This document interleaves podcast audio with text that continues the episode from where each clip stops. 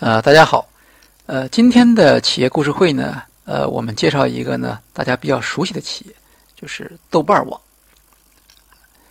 那我们的主题呢是豆瓣网这样的企业呢如何获得收入，呃，以及它在商业化过程中间所遇到的一些困难。豆瓣网呢大家都很熟悉，是吧？比如说我们有的时候买书啊，或者我们有的时候看电影之前呢，我们会去。豆瓣网上去看一看啊，看看豆瓣的评分是多少啊？看看豆瓣的用户对它的评论是怎么样的。那么，在中国的这个互联网公司里面，可以说豆瓣是一个非常独特的一个一个企业啊。那么，它的历史很长，它零五年就成立了啊，到现在已经十几年了。很多同期的公司呢，其实都已经是消失了，它还在，但是它也不像有些企业那么成功。啊，总的说起来呢，用户对它呢很忠诚，呃，但是呢，豆瓣本身呢的确不赚钱，啊，所以它是一个非常有意思的一个一个一个企业的一个样本，啊，呃，豆瓣是成立于二零零五年，呃，当时呢就是杨博在北京东城区豆瓣胡同的一个咖啡店里写代码，所以他就把这个公司呢就命名为豆瓣。那豆瓣的这个服务呢是什么呢？豆瓣服务其实就是提供。图书、电影、音乐的这种呃评价呀、推荐呐这种功能，啊，有的人说它是我们中国用户在消费图书、电影、音乐内容时的一个必经之地。那么，当然，豆瓣是一个由用户创造内容的网站，也就是说，不管是图书、电影、音乐底下有多少评论，这些评论都不是豆瓣自己放上去的，而是用户自己上传上去的。那么豆瓣它的功能是什么呢？对吧？除了给用户打个分，啊，给你写一些评论之外，那豆瓣有一项呢，别的网站没有的本领，就是推荐。比如说，你打开一个电影的网页，那里面你会看到喜欢这部电影的人，同时也会喜欢的其他电影。呃，杨博对他的这个推荐的功能的特别自豪，因为他的推荐。是基于算法的一种推荐啊，他曾经提到过，他说，如果说你打开一个《黑客帝国一》，那我给你推荐《黑客帝国二》，这个推荐没有什么价值。什么是有价值的推荐呢？是你挖掘出来的这种联系啊，表面上看不到。那他举了一个例子，如果你查看一本书叫做《世界是平的》，豆瓣会推荐什么呢？会推荐另一本书叫《长尾理论》。哎，这两本书表面上看起来好像没什么关系，是吧？但是呢，这两本书之间有共性，因为它们都是经管类的前沿理论的图书啊。假如一个一个一个一个学者啊，或者是一个学生，他想知道呃当前经管领域中的一些新的思想，那么他很可能同时会购买这两本书。那豆瓣是怎么知道的呢？对吧？他自己并不知道，他是通过用户的行为，比如很多用户。既查询了这个这本书，又查询了另一本书。那么他把这个数据采集起来之后，经过分析，他就会发现，啊，原来《世界是平的》这本书的读者，很可能同时也是《长尾理论》这本书的读者。所以下一次当有一个读者来查询其中一本书的时候，他就会把另一本书推荐给他。这个推荐呢，我们看到背后其实是基于什么？基于他对用户行为的分析，也就是说，它是一种算法推荐，是一种有。很高技术含量的东西。那么这么多年过去了，很多其他的这个网站也想做这种兴趣推荐，但是很难做到。这也是为什么豆瓣，比如说豆瓣电影，它这个非常的呃有吸引力的原因。因为我们看它不光是看什么，不光是看它的这个评分，啊，我们还想看跟它类似的呃同样趣味的人会看其他的电影是什么。而这个信息呢，是那些只能提供电影评分的网站它所不能提供的。好，豆瓣还有一个特点呢，就是说它的文艺气质啊，呃，因为图书啊、电影啊、音乐，这都属于属于属于这个文艺青年喜欢的这个类型嘛，所以豆瓣的产品的这个外形上也具有文艺气。比如说，你打开豆瓣网站，呃，是比较安静，也比较干净，啊，没有什么弹窗啊、动态啊、Flash 啊那些东西。那么，豆瓣在商业化的过程中间也非常谨慎，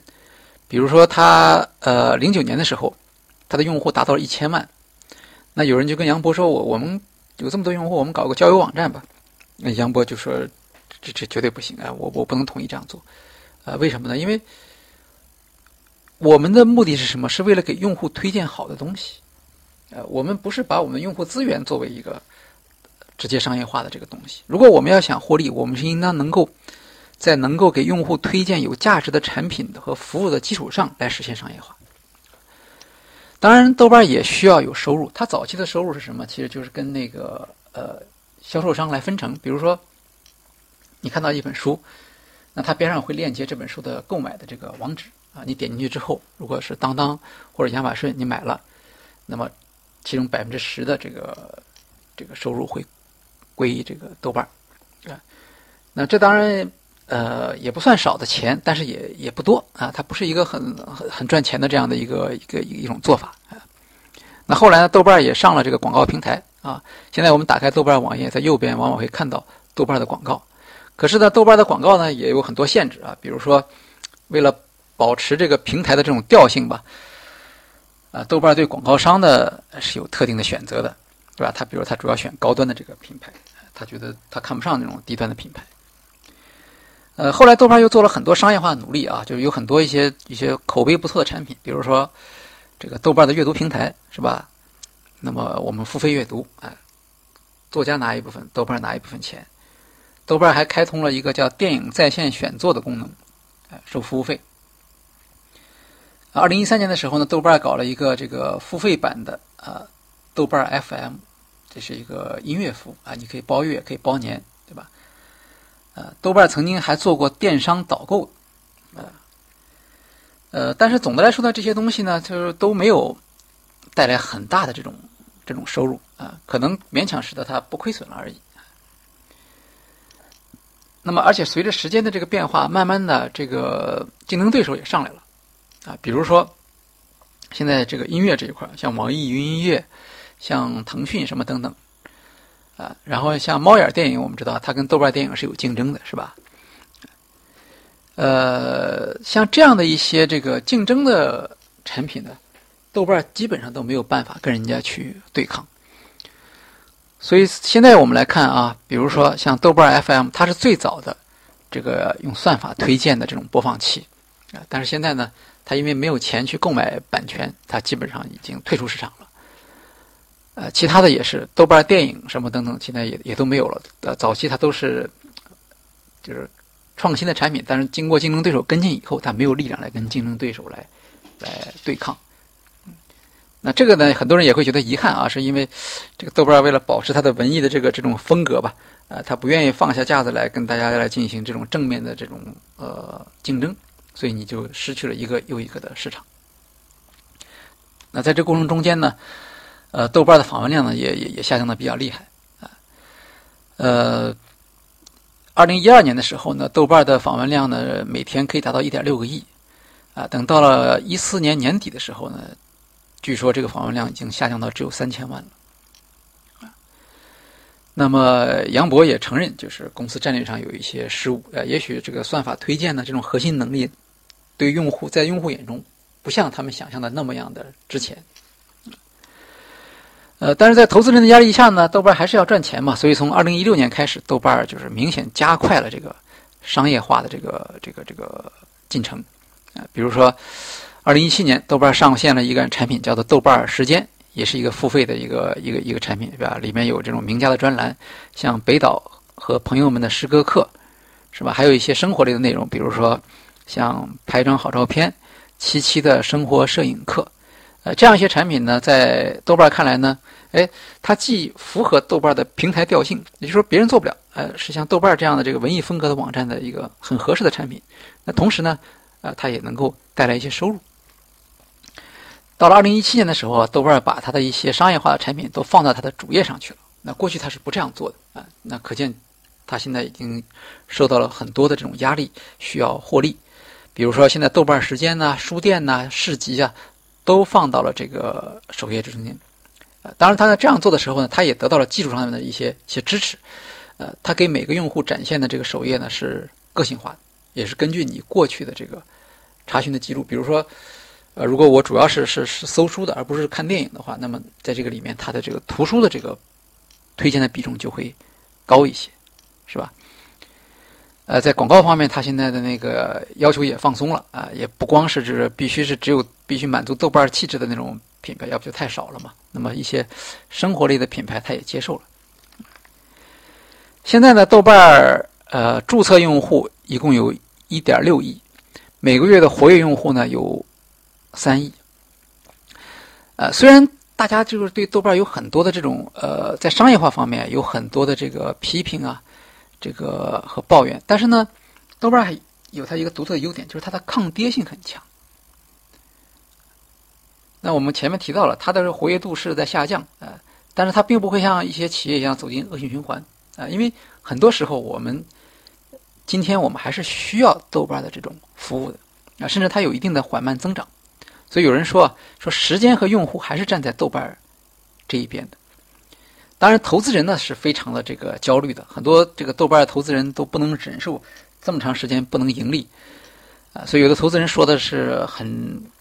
直白，说说我们不是要你豆瓣去做一些这个低级趣味的或者迎合这个低级趣味的事情。那但是呢，这个你你可以去等待用户自然的升级他的需求，但是等待需求不意味着你不提供满足大家需求的工具。说白了就是说，豆瓣没有提供让大家花钱的这种方式啊，所以在今天，豆瓣仍然面临着一个很大的压力。到底用什么方法啊，能够让这个用户？能够在豆瓣上多花一些呃钱来支持豆瓣的这种产品更新呐，或者是产品创新。但是另一方面呢，很多用户喜欢豆瓣，甚至忠诚于豆瓣，恰恰是因为豆瓣和他的这个创始人杨博，他能够顶住资本的压力，啊，不会跟着大家一样跑来跑去。今天你做团购，我也跟着去做团购，什么等等这种事情，豆瓣是不会做的。就是因为豆瓣有这样的一个个性，所以粉丝们他们更加喜欢豆瓣。啊，甚至有的人就这样说，说这个只要这个豆瓣不死啊，就让我们这么丧着吧。也有一些这个评论家或者说豆瓣的内容生产商啊，他离开了豆瓣，那后来呢，他又回到豆瓣了，因为他发现呢，别的地方实在是太呃混乱了。呃，豆瓣这呢，虽然好像是这个呃用户的量不是像别的这个网站呢或者 APP 那么高，呃，但是呢，用豆瓣上呢。呃，比较纯净，比较容易见到有质量的这个粉丝，也有一些有价值的这种互动，所以在这些方面呢，豆瓣的价值呢是竞争对手所无法取代的。好，今天我们所介绍的这个企业故事呢，就是关于豆瓣在商业化的过程中啊所看到的一些机会，啊所遇到的一些挫折啊。那么大家也可以想一想，像豆瓣这样的一个网站，啊，它有什么办法？能够有更多的商业化的机会，让我们喜欢的一个一个网站，不光能够提供呃我们所需要的有价值的内容，也能够给投资者带来一些合理的回报。好，谢谢大家。